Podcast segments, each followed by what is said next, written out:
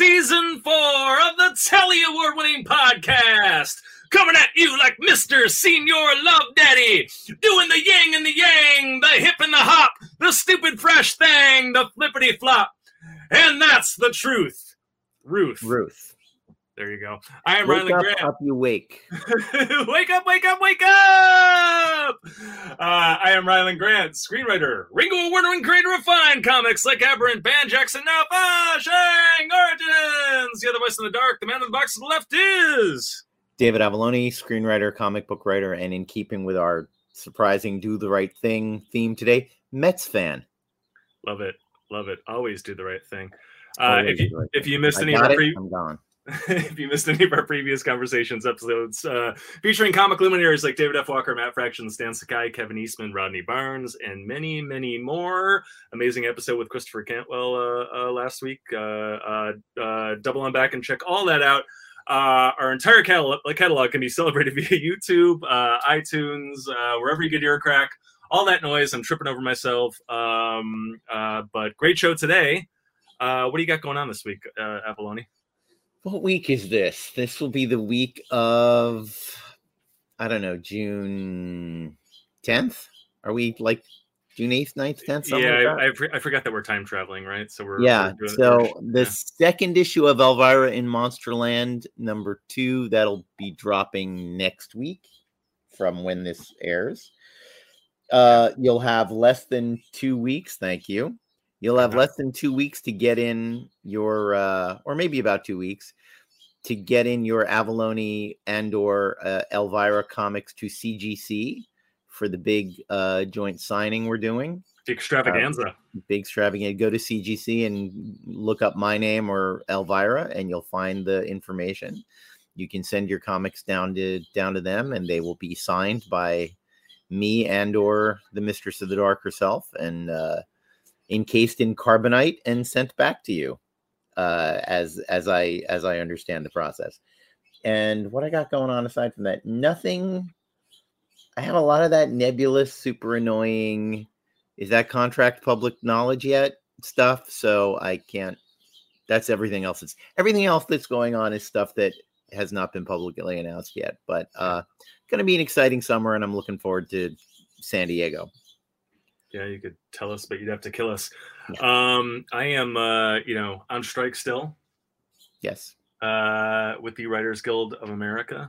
Um, you know, still reeling from the uh, the DGA kind of, uh, you know, kicking us while we were down.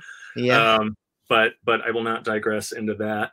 Uh, however, uh, yeah, full bore on comics right now. Um, I'm all in um, helping to shape the Immortal Storyverse for the uh, the upcoming Dynamite release in the fall. Right Um, so that's going really well. Um, check out for news on that uh, soon. Um, I, I, I will maybe take one more chance to pimp uh, my recent appearance in uh, the Incredible Hulk Annual Number One, written by our friend David Pepose. Uh, I um, did not write the book, but I star in the book. I am the protagonist of a a Hulk story, uh, and you should go check it out. I am um, kind of a, a jerk, uh, intrepid uh, filmmaker who uh, goes into the wild jungle to track down the Incredible Hulk and get him on film. Uh, it doesn't go well for me, um, Sure.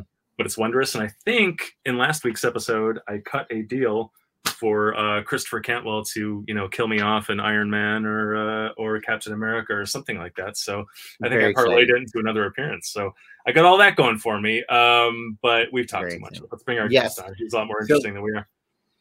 Let us let us bring in our today's guest uh the great andrew pepoy Hey there. hello Howdy, howdy. andrew thanks for joining us Thank tell you the for kids at having me. home tell tell the kids at home just a little bit about yourself Uh, well, uh, I'm Andrew Pepoy. I've been doing comics professionally now for 34 years, so quite a while. Uh, mostly known as an inker, but also, uh, you know, always been pushing my, my own writing and drawing as well. Uh, I'm probably best known for long runs on uh, The Simpsons, Fables, X Men, Sonic the Hedgehog, and all sorts of things. Um, i really wanted that to be one book Yeah. I- wouldn't that be fun? the wouldn't that be simpsons fun? fables x-men where's that Yeah, Like, right. Sell me that product because Mhm. I I really. I I really I really want that. and you have an uh, you have a Kickstarter that started yesterday. I do. I do. Yes. Yeah, for the uh, um, Harvey nominated Simone and Ajax. Um, I've been doing these characters actually since I was in college, and and so they they do have a history. And as some viewers or listeners or whatever they're doing with this one uh, are may know, uh, uh, I recent I not long ago did my very first Kickstarter to do a collection of all new material. That was my pandemic project, and I have this nice, lovely little hardcover out here: The Adventures of Simone and Ajax, Lemmings and Tigers and Bears. Oh my! It's pretty. But yeah, but they do have a history, and um, I'm and so I'm I'm launching a Kickstarter here to collect all the early black and white comics I did with them, starting with that very first story I did with them in college, I was going to say you're up. going all the way back to the college strip. I am. I am. I'm going to show that little three pager I did in college, as embarrassing as it is. I sort of figure the book's just not complete without it, Yeah. Sure. you know. And uh, Sure. uh, and then and then all the comics, uh, actual comic book stories I did for various anthologies and things from 1994 till uh, 2004. Mhm. So and all in a- one place. I got the the God Hates Astronauts omnibus uh, by Ryan Browne, and the first, I don't know, maybe at least ten pages, twenty pages in it are earliest versions of it. One of which I think he did for a twenty four hour comic day or whatever, and he's like, "This is terrible, but this is an omnibus, and." I promised you everything, so here's like, please stick with me through this Well, black and white yeah. crazy nonsense until we get to the thing that I really, you know, I'm proud of. It- it's so it's so interesting to see how something evolves Yeah. though and, and and and the seed that it grows out of you know um and i think it's very important i mean a lot of our audience they're they're creators would be creators the whole nine yards and i, I think these things are are are very important i mean i some of the most interesting art exhibits I, i've ever seen i've been to the picasso exhibit where you know there are 50 of his like perfectly composed finished masterpieces there it's wonderful the more interesting exhibit to me was I went to an exhibit where they just showed everything that he did in a year. And if he drew on a fucking napkin in a restaurant, Yeah. it was hanging up on the Mhm. wall. Um, and you just see how ideas form. You know, again, how how how seeds are are planted and watered and germinated, and how they sprout and then die and need to be replanted, and all of these things. And then in the end, you end up with a masterpiece, right? Yeah. Um, we don't see that enough. We don't see process enough, and, and I think it's Yeah. important. Yeah, yeah. No, I mean, it's like like I know, like say, you know, Erik Larsen or something had had Savage Dragon since he was like a kid, Yeah. and now he's you know been getting he was able to turn that into a career. So you know, and I know he has thrown some of these oldies into his collections as well. And uh, you know, so I just want to, you know, if I'm going to do this book, I just want it to really be everything. So it's going to be, like I said, not only you know the, the college thing, the comics that I did, but I'm also going to throw in. Uh, I I often would do entire mini comics as my uh, like holiday card and Mhm. so I'm I'm making sure I throw those in, you know, things people haven't seen, but they were done in those black and white days. So I just want to like give them the Yeah, whole picture uh, of everything.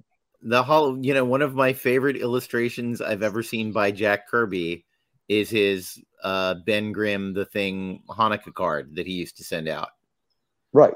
there's a there's a there's a i don't know if you've ever seen it rylend but there's a there's a there's a jack kirby drawing of the thing with a yarmulke and a prayer shawl on reading and it's you know happy hanukkah jack kirby in case you were wondering if the thing was canonically jewish it's like yes Yeah, he's yeah, extremely he used on- established in in in, in In- Christmas card uh, Yeah. from 19. Yeah, that's funny. and one of my Yeah. most Actually, actually, cherished- oh, go ahead. Go ahead, David. No, I was gonna say one of my most cherished things I own. I have a, a holiday card sent to us by uh, by David Silverman, director of The Simpsons, uh, where he it was when my wife was at the time a burlesque dancer, and it's probably the only drawing in existence of Krusty the Clown in drag. Uh, wearing pasties as a burlesque dancer because he's he sketched that for Augusta on the card, and I was Mm. we were blown away by it, and it's just such a wonderful thing to own.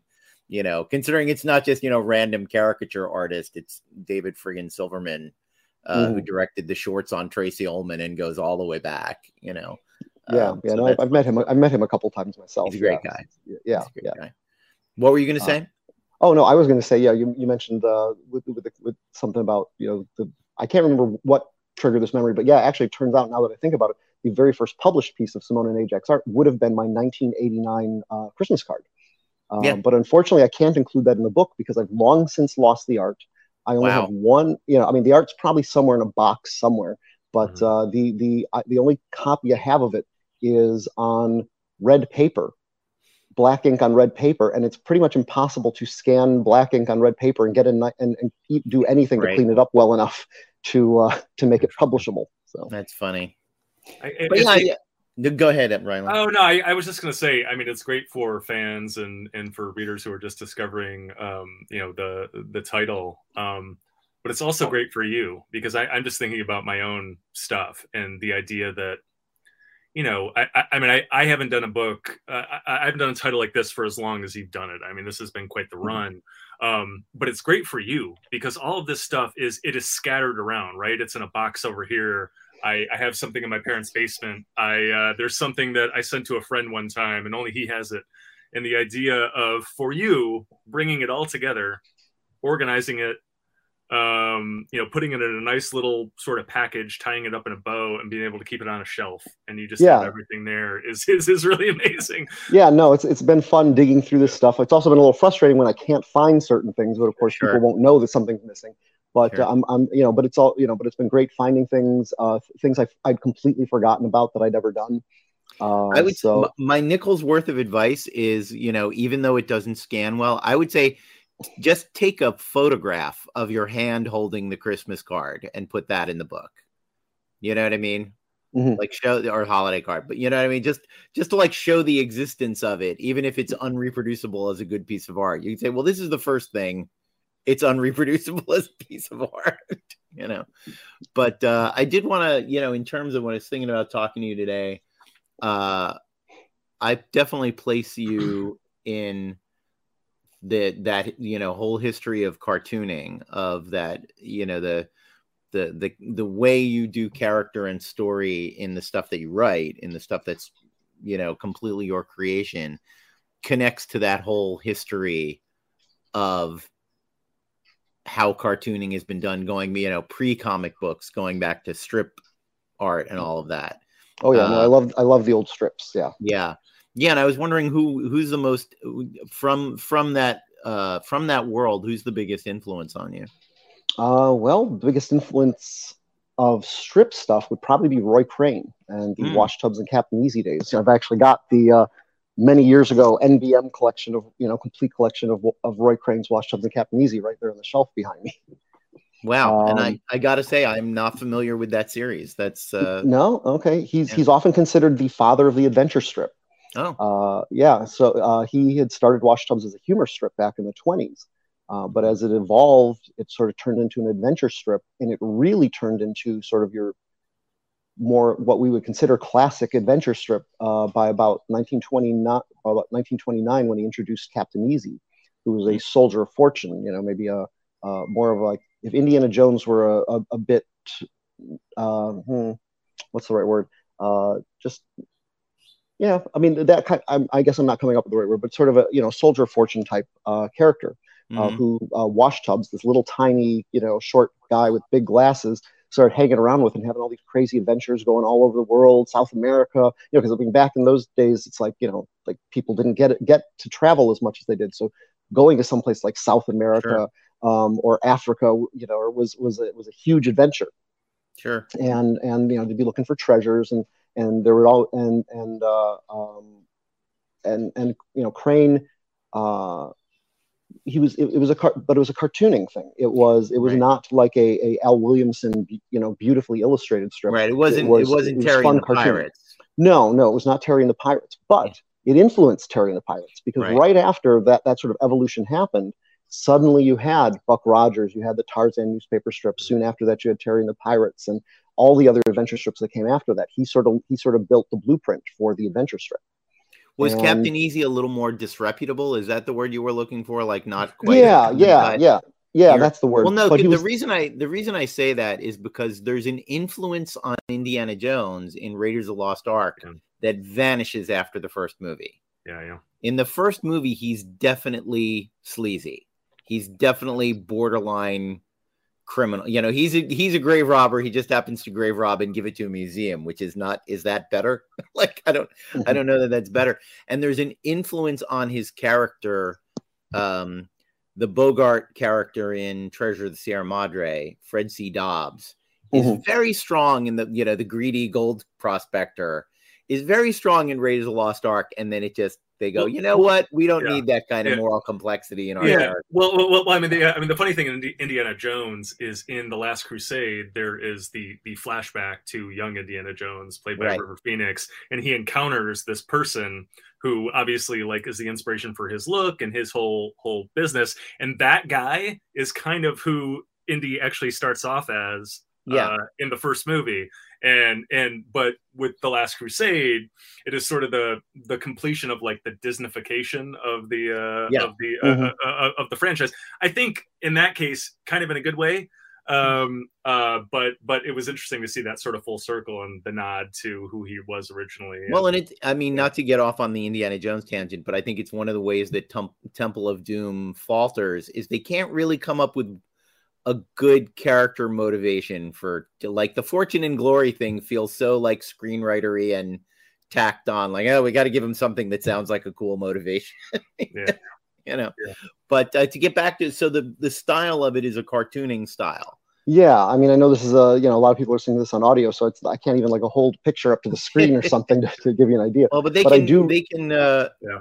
They, They can, can google, Google the title certainly yeah Yeah, yeah. I mean, there's plenty of examples, and um, yeah, and, and like I said, it was very it was very cartoony. You, uh, there was there was often the femme fatale or the you know or just the Sure. fun uh, you know gal pal who would be tagging along through the adventure or something like that. Uh, whole whole series of that, which of course you know Caniff then picked up on and, and did Sure. did through Terry and the Pirates, and Sure. um, so yeah, and and uh, so yes, and Crane uh, if you know the work of Enoch Bolles, it's like I think I, I sometimes think Enoch Bolles painted like Roy Crane would have painted if Roy Crane was a painter. Mm. So if you're familiar with Enoch Bolles but not Roy Crane, you know, And and uh, the, the real the other question is like me, you're interested in this stuff, but you're not 95 years old. So how did you stumble across this strip? How did because I know I don't think this was in newspapers when we were kids. Um, I mean it still exi- it still existed, but by other people by the time we were kids. I mean, you know, I, you know, because Roy Crane, uh, you know, had had like at, in in the in the mid 40s, uh, the bigger syndicates like King, um, eh, you know, poached most of the uh, best cartoonists from the other syndicates. So Crane left uh, Wash Tubbs and went over to go do Buzz Sawyer, which maybe you're familiar with that one Mhm. um, you know but anyway no uh, how i discovered it was there there i mean i was very lucky i lived in uh, even though i lived in a small town in michigan um, and there weren't a ton of books on comics on the history of comics in the 1970s uh, they still had a really good collection of what there had been like the nostalgia press books of flash gordon and, and terry and things Now like was that. this at was this at a local public library or a bookstore? yeah or? this was my local public library I, I, Uh, I, I feel like I feel like I knew you were from Michigan. Where, where in Michigan are you from? I, I'm a, I'm a Detroit guy, so uh, holland okay, nice. Oh, yeah okay. so opposite side of the state Yeah, you know, yeah, right- yeah. right like, I, I, I feel like you and I talked about this before. Uh, Pro- probably yeah but- yeah. yeah so Yeah. so i mean my public library ha- was was was you know had a had an amazingly for that time an amazingly good collection of what Yeah. existed as far as the history of comics go and one of the books that uh, i checked out over and over and over again was the smithsonian history of newspaper comics Oh. Which introduced me to wash tubbs and captain easy terry and the pirates Mickey Mouse back when Mickey Mouse was a slam bang soldier of fortune adventure strip back in the 30s. You know, who Wow. you know, it's like you, you know, it's like it, it, they, Disney wouldn't even let that stuff be reprinted until recent years because Right. you know Mickey's Mickey's out there like with a gun, and um, uh, it was actually You one of the best you- adventures. you always secretly knew he had it in him, and he had been like, Mhm. you know, the Mickey that we all grew up with. You knew that that guy had been castrated by a major corporation, you know, and he, Right, right. and, you yeah, know, the- you could definitely see, was- you know, Bugs Bunny talking to him and say, "You used to be cool, man." He was he was covering for something. you like, know, you, overcompensating. like they they still kind of let me be cool, but you used to be way cooler than you are now. You Right. know, but but but but honestly, actually, that that Mickey stuff from the 30s is some of the best adventure strips ever done, and is another influence on what I'm doing.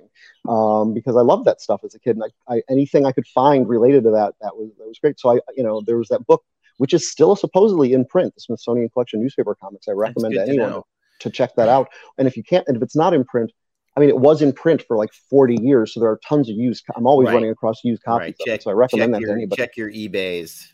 Yeah, a yeah, like and that. then I Oh, have to I have to do the carve out PSA here the importance of a good local public library and good librarians cannot be overstated. People don't realize guys like us, we have the careers we have for all sorts of reasons. But like what I know about British, the history of British comedy, as an example, is because I saw Peter Sellers' name on a Goon Show LP that was in with the soundtrack albums at my local public library. And I thought, mm-hmm. what's this? And I started listening to an avant garde British comedy radio show that aired 15 years before I was born. And I never, like, I don't know that to the current age of 57, I would have stumbled across the Goon Show anywhere but in the local public library. Yeah, not not and in those days, probably not. And that's true of so many. Like the way that our careers are shaped, partly by like you find the you know you find the book in the library that's the golden book, and you open it and you see the thing that makes you go, that's wild. I want to do that. And you know, the other version of that in American schools, at least when I was a kid, is the Scholastic Book Service. Oh, right. I, you know, your that, parents yeah. saying you can get one book a month, or you can get two bucks a month, or whatever. Yeah. And I think I got the world. I think I got uh, the making of Star Trek from Scholastic. Mm-hmm. Yeah, and, and like, I was, I was. Oh, go ahead. No, I was just gonna say, and like a career in show business, like it it didn't take any of the magic away to be shown a production report when I was eight years old and go, this is this is some this is fascinating. Like and the yeah. development process and how the character used to be Robert April and then he was Captain Pike and then he was Captain, you know, like all of that stuff about how the sausage is made rather than ruining it puts your mind to work on here's how I will make my own stuff. Here's how I can start. I can do a thing like this. I can draw I, I, a floor plan yeah. of a set. You know, I, I, I think we need to expand that too to include comic shops, video stores. Oh yeah, absolutely. Because because we all had our temples and and right. and there and there's you know it's the same story every time. There was a great comic shop clerk that said like, oh, you know, don't, don't worry about reading that. Here's the good stuff. Or, hey, you like that? Here's something else like it. Uh, here's something else that pushes it a little bit further. You know, I mean, how, how I got started in comics was, you know, again, I, I was one of the idiots that uh, Death of Superman happened. I had to go like every other idiot and get, and get my copy, but it got me into a comic shop and the image revolution was happening. And that was really interesting.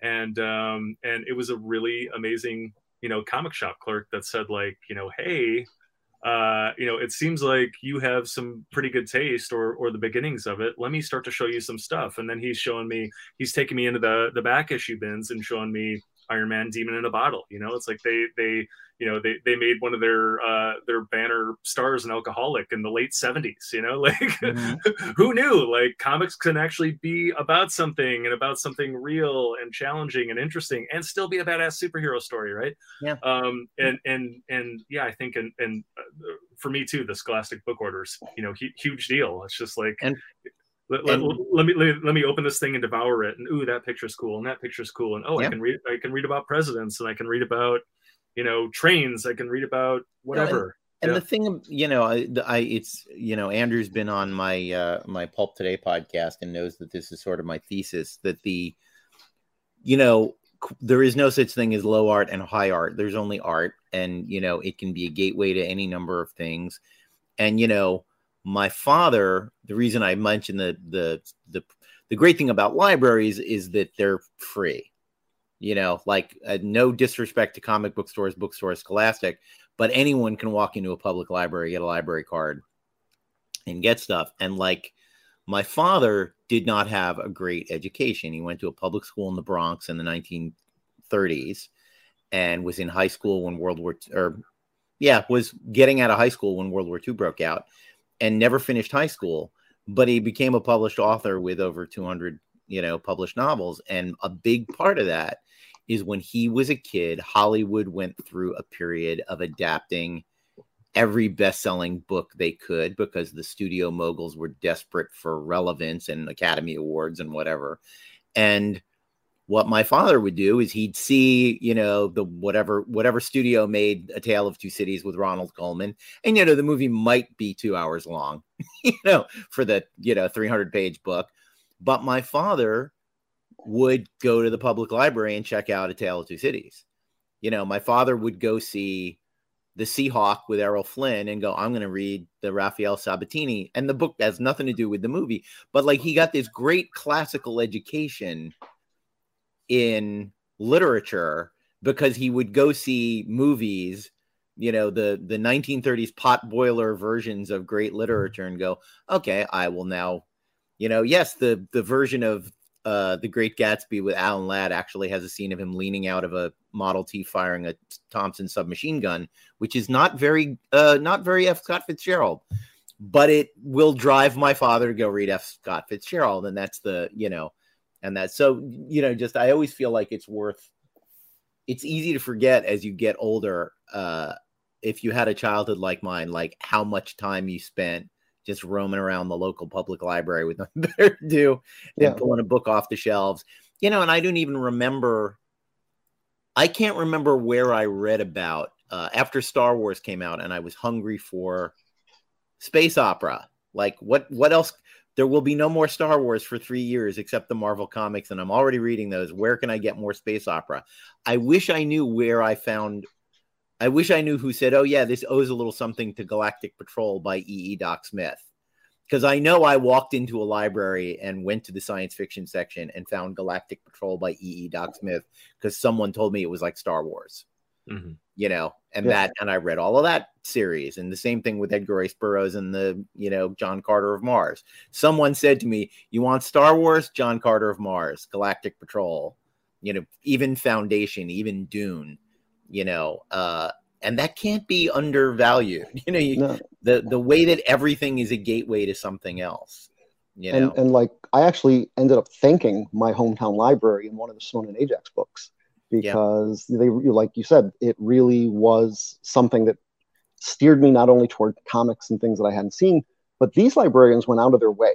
They, uh, for me, to do something that literally changed my life um, overnight which mm was they saw this 10 year old kid coming in, checking out every book there was on comics in the library. They saw this 10 year old kid sitting there like I, my grade school was about two blocks from the library. So I'd go down there sometimes because the World Encyclopedia of Comics uh, was, it was a reference book. I couldn't check it out. So I'd go down there maybe once or twice a week and I read that thing from cover to cover, you know, like just a couple hours at a time. And my dad would pick me up on his way home from work. So they saw this kid and they're like, you know, there's a real cartoonist around here. And they said, Would you like to meet him?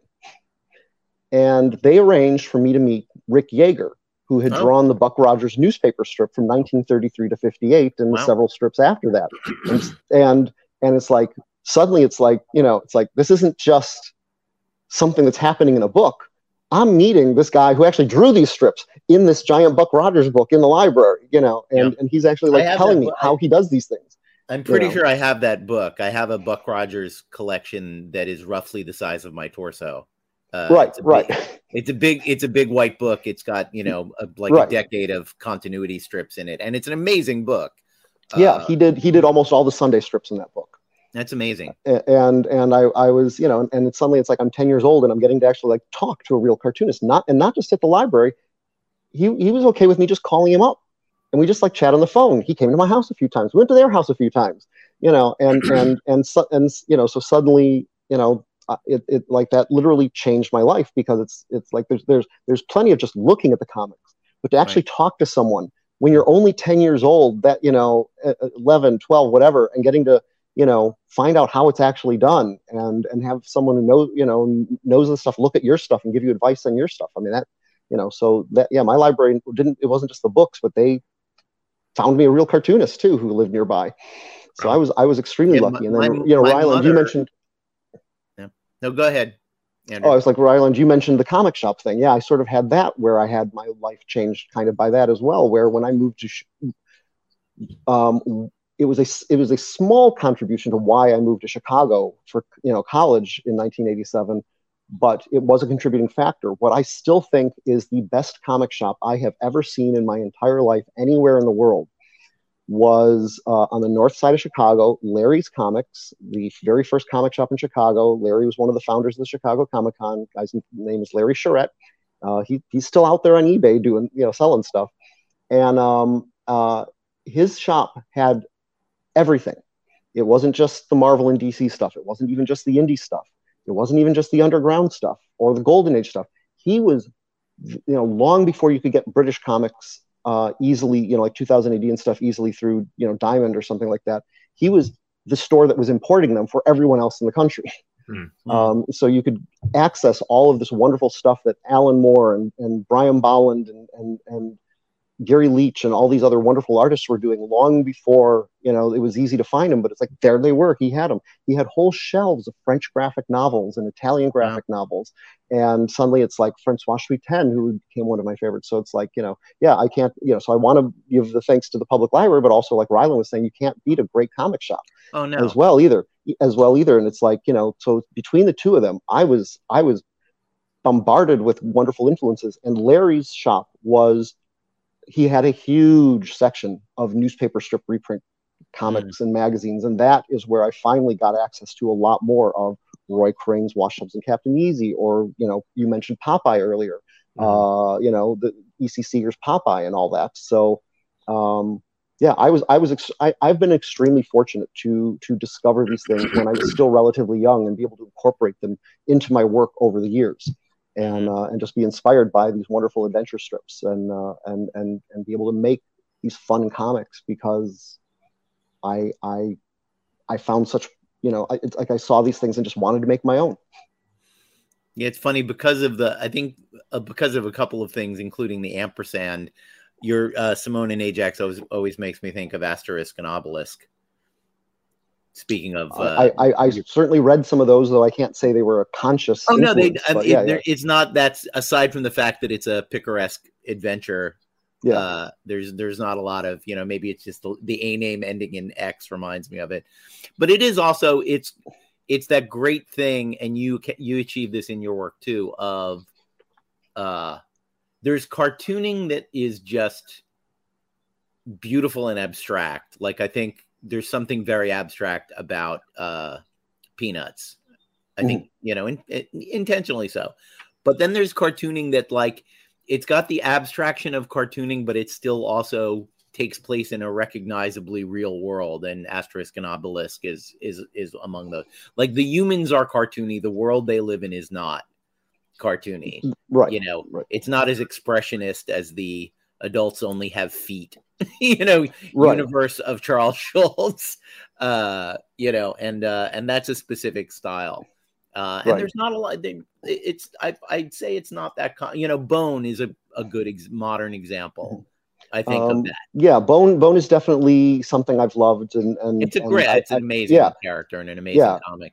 And, and I, I, I have been very flattered when several times Simone and Ajax has been compared to Bone. Yeah, so I can see that yeah you know i mean like, like I, I say that like in you know in one of my in like in the, the promo video for it you know it's been compared to to you know archie comics and mm-hmm. and bone and cerebus and the marx brothers and and carl barks uncle scrooge stuff and and, and it's just like you know i am always thrilled to have something like that because yes those are things that have inspired me you know some of my you know one of my favorite lines is the look of an Arch that someone gave me once was the look of an archie comic with the sensibilities of a marx brothers movie that's you know? really nice. And, yeah, yeah. No, those, no, those I, kind of things are are incredible. one of my favorite reviews I've ever received, I think it was for Elvira in Horrorland number three, which is the issue that finds her invading the movie Alien. Basically, someone said this reads like a particularly good Mad Magazine uh, parody, and I was like, well, that's that's the target I've been aiming for, man. So yeah, like, yeah, yeah. That's what it seemed like to you, if it seemed like it was written by Angelo Torres or uh, you know Dick DeBartolo, that's a that's a that's a good thing.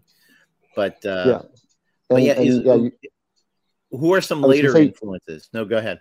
Oh no! Well, one quick thing going, uh, and then I'll stop talking about Roy Crane. Uh, is no, you mentioned fine. the cartooning with the with the realism. It's like if you go back to his stuff, it started out super cartoony.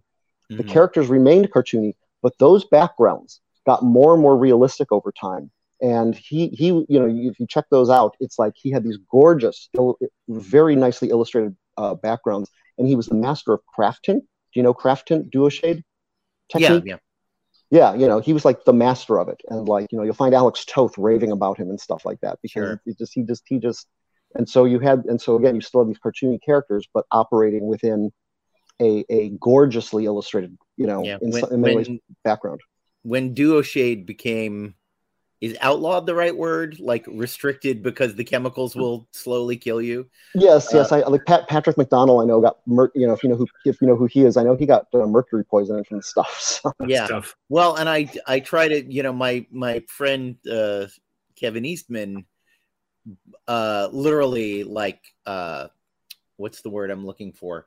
Cached you know, a thousand or ten thousand pages of a shade and a couple of jugs of the chemicals and has like very slowly when he does his pages for our comic that we do together, Drawing Blood, he he uh he uses one or two sheets of his existing uh back you know back catalog of of duoshade pages uh, but like they're a finite resource. Eventually, he will run out of Duoshade pages. Right, right. I, uh, I still have I still have some of the Duoshade. yeah, I still have some of the Duoshade paper, but I don't have the chemicals because yeah, all of the actual like the the all of the stuff that I did between '94 and 2004 with Spawn and Ajax was done on Duoshade. Yeah, well. having having been inspired by the classic cartoonists who were all using that back in the 30s, 40s, 50s. You know, because like Rick Yager was using it on Buck Rogers, Roy Crane was using yeah. it on on uh, um, you know on, on Captain Easy, and and I and I wanted to use that that same yeah. technique. And some someone yeah. needs to. I mean, I'm I'm sure there is a. I'm sure there are filters in some of the Illustrator programs. Oh, there are. That, there are. Yeah, that that do an yeah. impression of it. Yeah. But I, you know, I think th- surely someone can crack the chemical code mm. and make a non-murderous duo shade. You know, make a make a duo shade chemical that will not kill you. Right. Uh, because right. I think the yeah. Spider Verse should really reignite people's interest in duo shade. Half of those movies are in fake duo shade, yeah. and it's a spectacular look. I, I'm, mm-hmm. I'm, I'm I'm still stuck back on, you know, Kevin Eastman you know hits it big and he buys one a Batmobile and two a a, a stockpile of uh, of Duo Shade, which he is still using. The yeah. Batmobile's gone, but the Duo Shade is yeah. still there. And the tank. Don't forget the uh, tank. Uh, I forgot the tank. Yeah, that's the tank. even more comical. Uh, that's a great story. Yeah. yeah, but but yeah, like it's it, it, it so much of the look of the uh, the Spider Verse movies. You know, you see these big honking dots, big as life. You know, mm-hmm. and that duo shade look to a lot of the art, and uh, yeah. it's I, I it would be nice if someone because you know the the imitation stuff looks okay. It's just you know it's not quite the same level of messy artistry that you get with real duo shade. Right, right. All those, but it was like, yeah, those, yeah, those little crisscross lines. You know, you can you can do it with a computer, but it's just not quite the same. Yeah. yeah. What's the technique? I'm spacing on the name of it. Um, Chaykin uses it a lot, or used to use it a lot. The the there's the other like advertising paste up version of that from comics in the period. Zipatone. Zipatone. That's it. Yeah. Well, Ch- no, Chaykin like on American Flag was using Duoshade. But yeah, it was a different then, yeah. kind, but it was a different kind of duo shade. It was more of a, a speckled Duoshade. Yeah. Um, and and so so it was, it was, but it was still this chemically, um, this this invisible chemical field in, in you know printed on the boards. It was brought out by these different chemicals. Yeah. That of course were going to kill you at some point. Um, you yeah. know, so I'm I'm I'm sometimes amazed that Roy Crane and, and uh, Rick Yager lived as long as they did. How how much work they were doing on that stuff for years. You know. Yeah. Every but, time uh, I get a duo shade page from Kevin, I'm like, please wear a mask, man. you know, you know? Well, it absorbs through your skin. It absorbs yeah, through your skin. I, I know it's it's not just fumes, but yeah, it's uh it's it's a it's a tough thing when the materials can can actually kill you as opposed yeah. to just you know kill but, your spirit yeah, and your soul. I, I, I draw the line at neurotoxin, but uh, yeah, but that's just me. yeah. But you were asking about modern influences. Yeah, um, more in yeah. Yeah well bone obviously as we were you yeah. know we're talking about because i mean bone started what about 1992 93 something like that yeah. Yeah yeah um and i i certainly was inspired by some of what jeff was doing. I, I fortunately you know it's like I, it's not like I, I run into him anymore at san diego than I, than I you know once in a while but it's like you know I, I ran into him a lot in those days and you know talked to him a little bit uh, in, in, in the early days. And uh, um, uh, was certainly inspired by what he was doing. And but uh, a couple of the other things that popped to mind immediately are uh, Steve Purcell's Sam and Max Freelance Police. Oh, I do not know that one at all. Oh, you don't? Okay. No. He, oh, he is. He, he. There are collections. Uh, there was actually even a short-lived Saturday morning TV show that got away with some jokes. I don't know how they managed to put in there, um, but uh, um, Sam and Max Freelance Police uh, was this this uh, dog and this this murderous little bunny, and this like basically this psychotic bunny going off on weird trips and road trips and and just having these crazy adventures, going to the moon where the moon is is, is run by cockroaches, and and uh, it, it, was, it was just this crazy fun, um, just over the top adventure strip, and in some ways, you notice the first and last letters of Simone and Ajax mm-hmm. and Sam and Max are the same, and that's that's not uh, by accident. Mm-hmm. I wanted something that had that ring to me, you know, in sure. some ways, and and so I, I loved his stuff. I own I own an original Sam and Max page. Now, was that originally in comics, in comic strips? Like, where did in, that in com- in comic books? He did okay. several. He did several specials at. Uh, let's see, Comico, Marvel. Uh, Marvel even published wow. some Sam and Max. Mm. Um, uh, uh, you know, several. It, it, bounced through several different publishers, and he, I mean, Steve ended up going off to Luke, uh, Lucasfilm and Pixar. Uh, okay. So he, you know, so he's he he directed. Oh, what was what was the what was the Pixar one about the uh, the the, uh, the Irish girl? Oh yeah. Uh, um, yeah. I remember the one about the Scottish girl. I don't remember the one about the oh, Scottish. That's what, yeah, yeah, yeah, that's what I meant. Yeah, oh, that's what I meant. Yeah, yeah, that's uh, Brave. Brave, Brave yes, like Steve, Steve, like yeah, Steve, Steve, uh, yeah, Steve directed that. Oh, nice. So yeah, so he's had a very successful career, but every once in a while he'll he'll like post some little Sam and Max thing, you know, a little you know Christmas strip or something like that. Um, but yeah, I love the feel and the adventure and the wacky humor because that's like the thing about Simone Ajax. It's not just adventure; it's really groaningly bad jokes and horrible puns um, that it's that, that, that, much of it's built on. and, sure. You know, and I excuse me, and I wanted that uh, that that sort of feel that that Steve was putting into Sam and Max.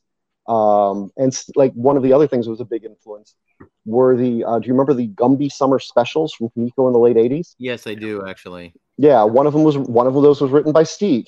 Mm-hmm. And one was written by Bob Burden, and and and you know Art Adams drew both of them, and those yes. were absolute favorites of mine and definite inspirations for the kind of ridiculous, sure. over the top kind of adventures, you know, with horrible jokes that I wanted I wanted to tell. You know? At the t- at the time those comics were being done, there was also a reboot of the cartoon with Gumby, and I was working at Lorimar Telepictures that was producing and posting them. And I remember some of our artists, some of our executives went up to meet with Art Clokey and they came back and they're like, didn't understand a word he said. like, like they were like, that guy is whacked out on so many drugs. like we we couldn't follow a single sentence to its conclusion, but he seems like a really nice guy. The animation's getting delivered, so we're just gonna keep letting him do whatever the hell he wants to do. But yeah, uh, I, never, I never, never met, never, yeah, never met him. But I, do, I do love those things. I've got, you know, I can't see tell if it's showing up in camera, but behind me there's like a lovely Gumby coffee table book back here. Yeah, you know, and uh, so those are those are things I, I remember as like early influence, you know, like more modern but early influences on on sure. my kind of writing. You know, I, I sort of like, I mean, my my way of looking at it is there's plenty of people who can do dark far better than I ever could, or or deep and dramatic than I ever could. But when I'm telling people about Simone Ajax, I start out by telling them if you're looking for deep and meaningful, this is not it. You right. know, but but if you're looking for a weird buddy comedy about a girl, uh, you know, about a 20 something girl whose best friend happens to be a three foot tall cartoony dinosaur, sure. who I send on adventures to any time or place that I feel like sending them. Right. Uh, with, you know, that that you know, with with like I said, horrible jokes this this is your book yeah. and and you know i just want to I, that's that's the thing I, I use the word fun a lot in my like you'll, you'll see it when you you know if you look at the kickstarter i use the word fun a lot because that's that's what i'm going for the world needs more fun and i want to bring the world more fun whether yeah, it's and, you know and whether it's in simone and ajax or whether it's in the other stuff i've written like Katy Keene or monica mm-hmm. moon you know uh, i i want to you know i'm looking for for fun you know in in in, in my comics. And fun is severely underrated uh you know i i would say. Uh, people people equate fun with a lack of seriousness and with a lack of uh you know depth and there's this co- sort of humorlessness that i find so just deadly dull because among all of the other things about that kind of humorlessness the world does not exist like that. The darkest mm-hmm. moments on your in your life will also be some of the funniest, and that's just the world. And uh, I prefer to. I remember going to see Full House screening of Fellini's Eight and a Half at the New Beverly, and you know every seat occupied. And in the dead silent first five minutes of that movie, the audience was dead silent. Those are funny scenes. That is intentionally funny. The gargoyle faces staring at him from the other cars in the in the tunnel during the traffic jam. Fellini wa- thinks that's those are supposed to be funny. You're supposed to laugh at that.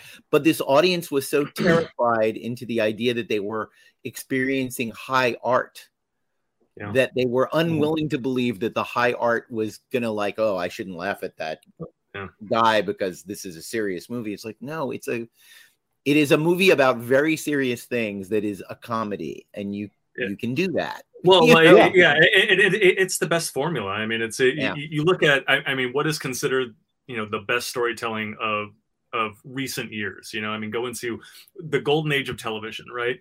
The The Sopranos, like you know all, all at once a very serious life and death drama but it was fucking hilarious. And I, I, I i laugh more watching the average you know episode of the sopranos than i do watching 30 rock. Um the wire uh hilarious. Yeah. um uh on down the line my favorite film fargo. Uh very serious drama. It's basically a comedy uh, uh, uh, Boogie Nights, similar thing. I mean, it gets as dark as as as a, a drama can get at times, but it is also uh, basically a comedy at times. Um, uh, walking that line because, like you said, I mean, life is not. I mean, I, I remember, I remember, you know, my my dad dying, and I was, you know, I, I had to. He lived in Tennessee. I had to go down to Tennessee uh, um, you know, there, there was a he he fell, he hit his head. It took him a day or two to to to, to die. We laughed more in that day and a half as a family than we ever had, you know, in the in the previous twenty years combined. You know, uh, uh, for the most part, and you know, you're you're you're in trouble if you are trying to you know do a very serious drama yeah. and there's no levity, there's no pressure release. Um, you're not showing, you know, just you know both faces of life, basically, right? Yeah. Well, and, and also, you know, out and out comedy, out and you know, better better uh, artists than I. You know, the the, the Sullivan's Travels, the great uh, mm-hmm. Preston Sturges movie, is all about like a guy who wants to make a serious movie about the depression, and you know, he wants to make this really dark, grim thing, and what he learns is no one in the depression wants to see his dark grim film about the depression yeah. they want Looney Tunes. They want to be entertained, and uh, you know it's a it's a great lesson for anyone to learn. And I love the fact that you know the greatest tribute ever to um, speaking of the Coen brothers, the greatest tribute ever to Sullivan's Travels is they literally made the movie that the fake movie director in Sullivan's Travels is trying to make is called Oh Brother Where Art Thou.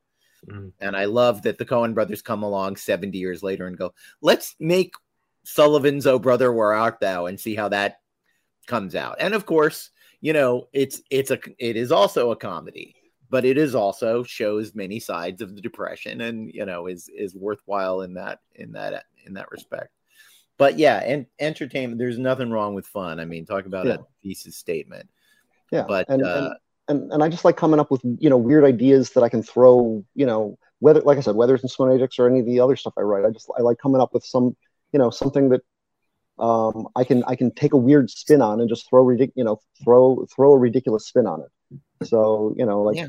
everyone's always uh, like you know like in the in the black and white book there'll be a story of you know you can find out what happens to Atlantis you know and and just or, where where where suddenly you know turns out there's a giant statue of Ajax there and they think he's an Atlantean god you know, and and or Simone goes to Valkyrie school. How does a Valkyrie actually get to be a full fledged Valkyrie? You know, Valkyrie. Right. You know. Yeah. And, um, well, you know, and, so, I mean, and I just want to be, and I just want to be silly, or, or yeah. like, you know, I'm going to be doing a Simone and Ajax. I, I mean, a, a, a, Sherlock. Sherlock Holmes is public domain now. I'm going to do a Simone and Ajax Sherlock Holmes story. You know, so and you know, and, and also they could meet Winnie the Pooh. I'm told kinda. Yeah. I mean you may not want to but they they yeah. I, oh no i love they... the winnie the pooh stuff. Those were some of my favorite books as a kid. I used to actually make when i was a kid i actually used to make winnie the pooh stuffed animals. I'd like wow. cut out the get the patterns and i'd sew them and i'd make them. I was I, I wasn't just drawing comics i was like making other stuff too. Well and that's the other you know we all you know we do all start with fan fiction. You know, every everyone starts with like, let me imitate this thing that I love. Let me let me do my version of it. It's when you never stop that you may you may have a problem. You know, and the thing about Simone and Ajax, I'm sure for you, it's great to have a little, you know, a corner of your career that is just entirely yours. Oh right, right, yeah. Because I mean, I'm, I'm best known for doing lots of Marvel and DC stuff. You know, the super like a lot of the superhero stuff in the '90s and the early 2000s, or in later times, very on opposite ends. Uh, Fables on one end or Simpsons on the other. You know, Right. I mean, th- but those were that was a great ten years because that really was a nice thing to be bouncing back and forth on. Sure. You know, and and sure, there've been things that I've written and drawn, or at least you know had a con- con- contribution to the writing and been able to draw. Like you know, I did a Little Orphan Annie newspaper strip for a while. Wow. Uh, you know, and and you know, but but and yeah, were you you, know, it- were you writer and artist on the Little Orphan Annie strip? no, I was uh, artist and I contributed some ideas Okay. for it. Uh, we had a different writer named Jay Maeder uh, who was writing it at the time. Um, I didn't last long on it. Um, it uh, you know, it, it, it uh, that's a that's a whole other story. Uh, but but uh, but I but I'm glad I at least had that, and and I you know because like I said, I love the strips. I even uh, I even did a guest run on Dick Tracy in 2019. No. You know, just I you know someone was like, you want you know it's like you want to draw Dick Tracy for two weeks, and I was like, sure. You know, and we brought That's back. Friday Foster. Do you remember Friday Foster? Sure. Yeah brought back friday foster. So you know i just but yeah but but like you said it's nice to have my own thing. And and some, like as as people when people ask me what's my favorite thing i ever did? I you know like i hold up you know the book and i'm just like this this is my favorite thing i ever did. You know i mean i'm Yeah. very proud of the things i did with you know all these a lot of these other things and i'm not you know putting any of the, any of that other work down. But uh, but yeah it's nice it's nice to have that. And you know i mean one of the other things i'm hoping to do if these kickstarters go well is, is i've got other ideas too and I'm hoping to you know throw those out there too. I mean, I had I did this little char- I did this character named Monica Moon, this uh, very much inspired by Rick Yager's Buck Rogers kind of stuff. Uh, Mhm. that that whole bubble helmets and spin fin I'm, spaceships. stuff I'm like that. such a fan of good space opera. yeah, uh, you know, and and sort of shameless. Speaking of shameless entertainment, uh, you know, it's it's fine for Star Wars to do something that's like super political, like Andor, or you know, it's going off on all sorts of interesting directions. But I also I love I love space opera as a genre. I love I only in the last five or six years discovered there's a specific word for the John Carter of Mars genre called planetary romance, which I just Hmm. it's one of Yeah. my favorite names for a Planetary genre. I- romance. Wow. Planet, it's a I- planetary romance. I, I think the ti- the term may actually predate space opera, and it's kind of dropped out of the language and has been creeping back into it. But Are you gonna put- are you gonna it's put it back out there? Sword and sorcery on another planet.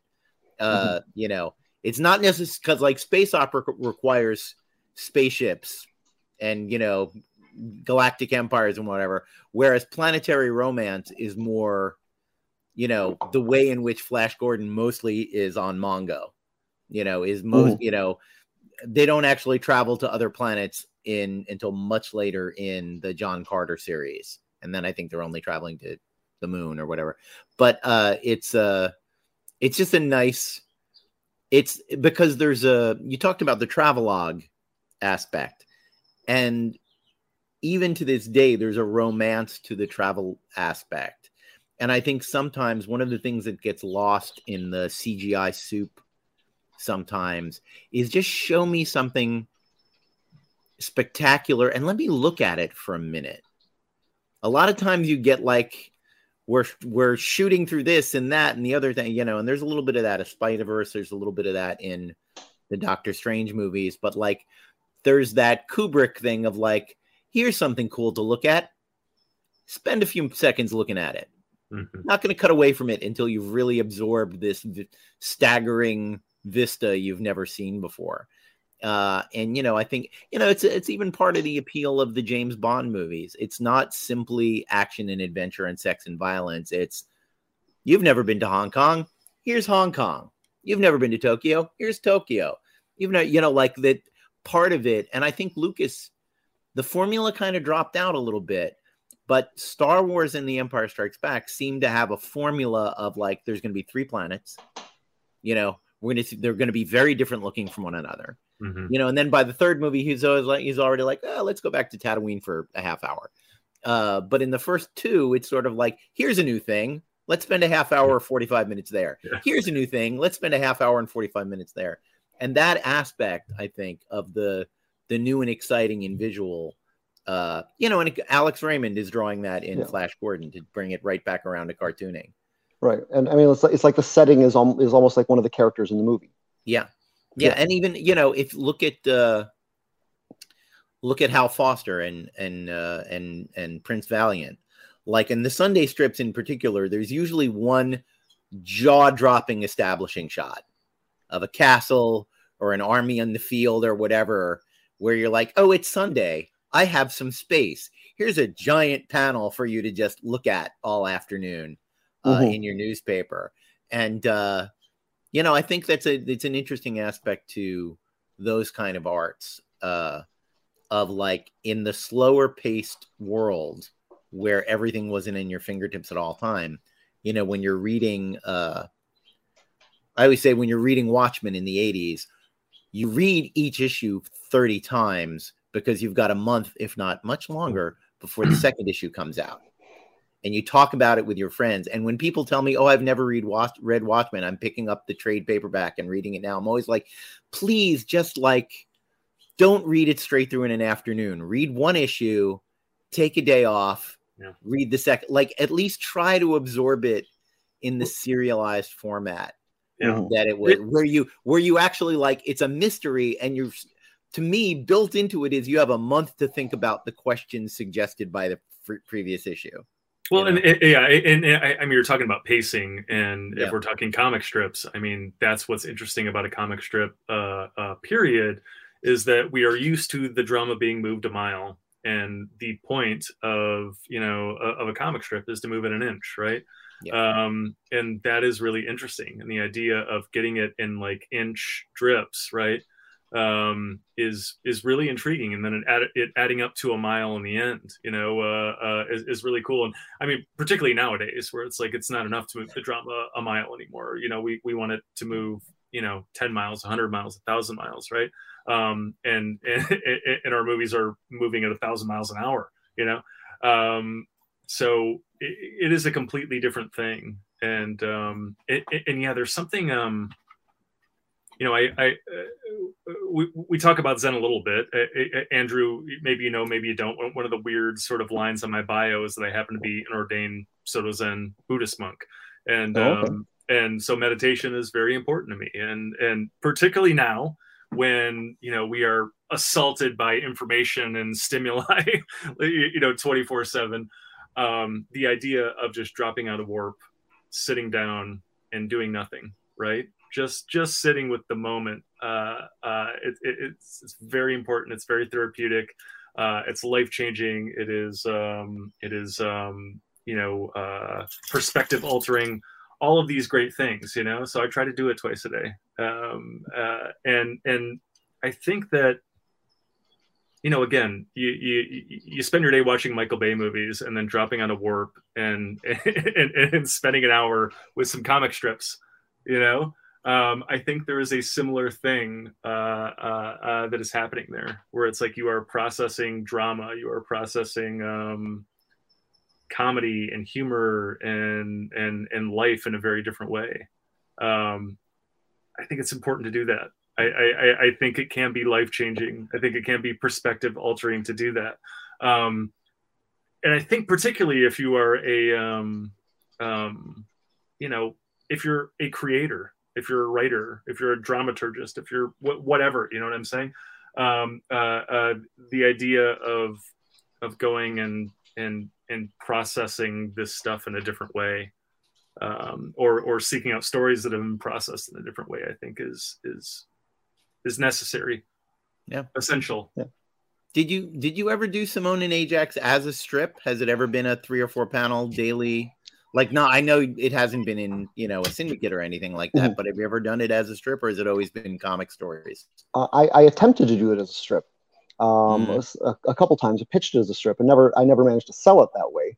Um, but uh, I, I have tried, and there will be examples of that in the uh, in in the That's what I was. black I don't know why. I just I assumed that you had given it a shot. If that was your origin story, you Mhm. know. And I'm always. Yeah. I didn't realize until I don't can't remember where I stumbled upon upon this piece of information, but as a writer, I'm in awe of the format, which is that in strips that you're it's supposed to work if you only ever read the Sunday strip. Well, that's only with certain strips. Yeah, but the, Yeah, but the, the yeah. but there that there was a, like I think Prince Valiant was supposed to work that way, where like Well, there Monday only was a Friday- Sunday. What's that? There only was a Sunday in Prince Valiant. There never was Oh, a daily. Yeah. But there was on there were also strips where like Monday through Saturday were like good information to have, but all but they had to make sure the big storytelling moments were Sundays for people who only get the Sunday paper. Right, right. Yeah, no, I've known strips like that. Like Bob Lubbers', uh, a lot of the Bob Lubbers strips had to be that Mhm. way um, when he was doing like Long Sam or Robin Malone. Um, when if you do read collections of them, uh, he, you know, yeah, um, it, it it's sort of like I don't think it read as well if you didn't read the dailies, but Right. yes, you could read Right. Just the to Sundays and still get the general plot. You know, I'm trying to and- remember which strip I heard that about, and I want to say it was Spider-Man actually. okay, That like the continuity would they try to make it work if you just saw the Sunday strips, you know, with the sat the Monday through Saturday kind of still having this carrying a story, but like the big moments were always saved for Sunday so that the Sunday only readers could could get Mm. something. I can't it might not have been Spider-Man. Maybe maybe it was Flash Gordon or something like that, but it was it was a it's it's just that alone telling a story in three panels is a that is a crazy talent. You know, No, that it, yeah. it's I- uh it's it's hard to do. It is hard Oh. to do. I mean, I I, I definitely because I mean, like I said, I attempted it as a strip.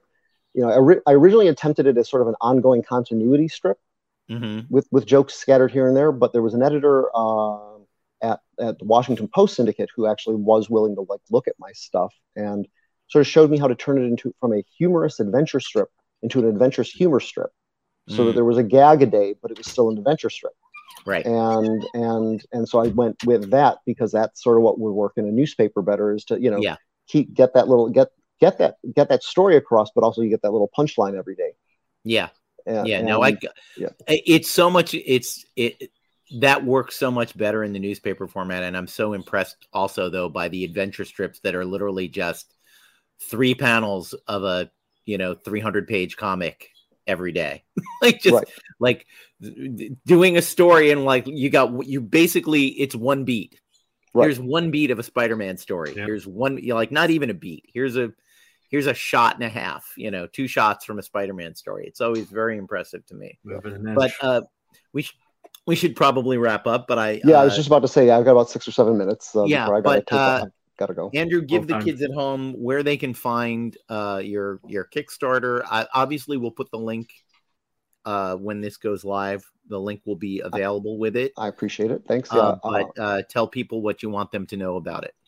Well, um, it it'll it the it'll be uh, it's it's live as as of the uh, as of Tuesday the thirteenth. So if uh, this is on the fourteenth, uh, Yep. uh, you know, then it, it it it should be live unless something goes disastrously wrong. Go get it. And and um uh and uh you know so go to go to Kickstarter and just the easy the easiest way to find it is uh, search my last name Pepoy P E P O Y or search Simone and Ajax and it should come up. Great.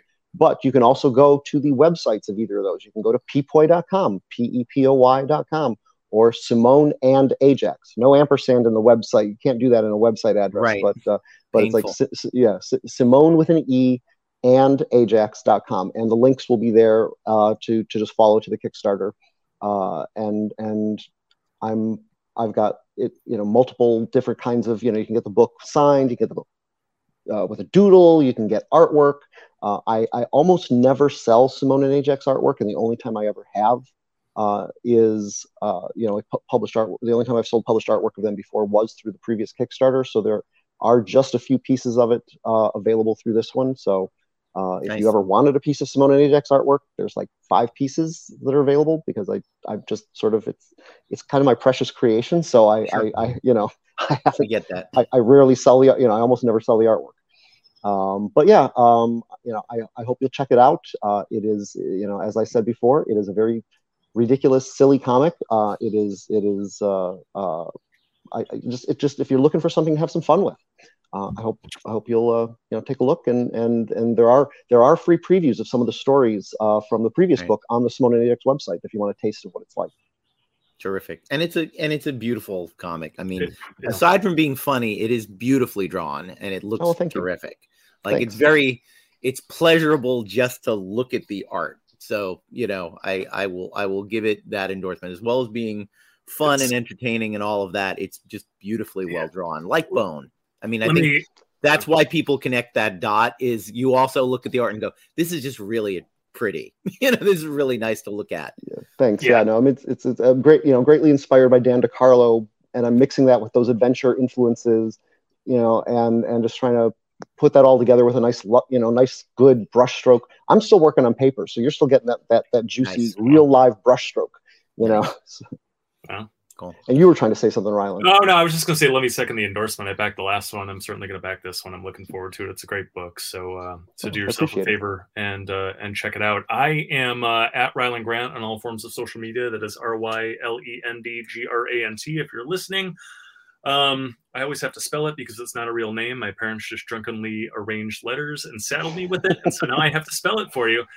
Um, but yeah, if you missed the uh, Jump 3 Kickstarter, the recent thing, um, you can get all of the Jump 3 goodness as well as uh, the other Jump goodness and Aberrant stuff and Banjack stuff and Suicide Jockey stuff and Peacekeeper stuff all on my backer kit site. That is the jump3.backerkit.com. It's kind of a one stop Rylend Grant shop. There's a lot of signed stuff and special stuff and uh, rare con variants and all that noise. So um, go check it out. Um, what do you got for us, Avallone? Uh, like Andrew, I have a singular enough last name that I am very easily Googled. Um, so, uh, but the website is davidavallonefreelance.com, and that has the branching to all of the things. Um, coming up very soon is Elvira in Monsterland number two, which is the Frankenstein issue. It is called Franken- Frankie Goes to Hollywood. Uh, and that should be in your local shops uh, next week from when this lands, I think um and uh and yeah a lot of other stuff out there you know uh click on the links uh i have an amazon author page with a lot of uh a lot of fun stuff on it. And um if you want to go to pulp today and scroll down until you see andrew's smiling face you can see us talking about the uh, old pulp character the spider. And i think we talk about other shit too. I think that episode that's one of those episodes it's like an hour long uh, where we talk about the topic for 15 minutes and then we talk about other things. Uh, yeah, I'm, I'm really good at going off on tangents all over the place. And since and since you said such nice stuff about my work, I wanted to say I was reading your work, uh, David, last night on the plane Thank on the you. way home from a convention. I was reading your Bettie Page Unbound, and I'm having a good time with that. God, I loved doing that book. really, I I miss Bettie, but I produced Unbound was such a love letter to all of the things I love. And in fact, the third issue of Bettie Page Unbound, which is about which is a John Carter pastiche, is called Planetary Romance. That's the title Oh, okay, of that yeah. issue.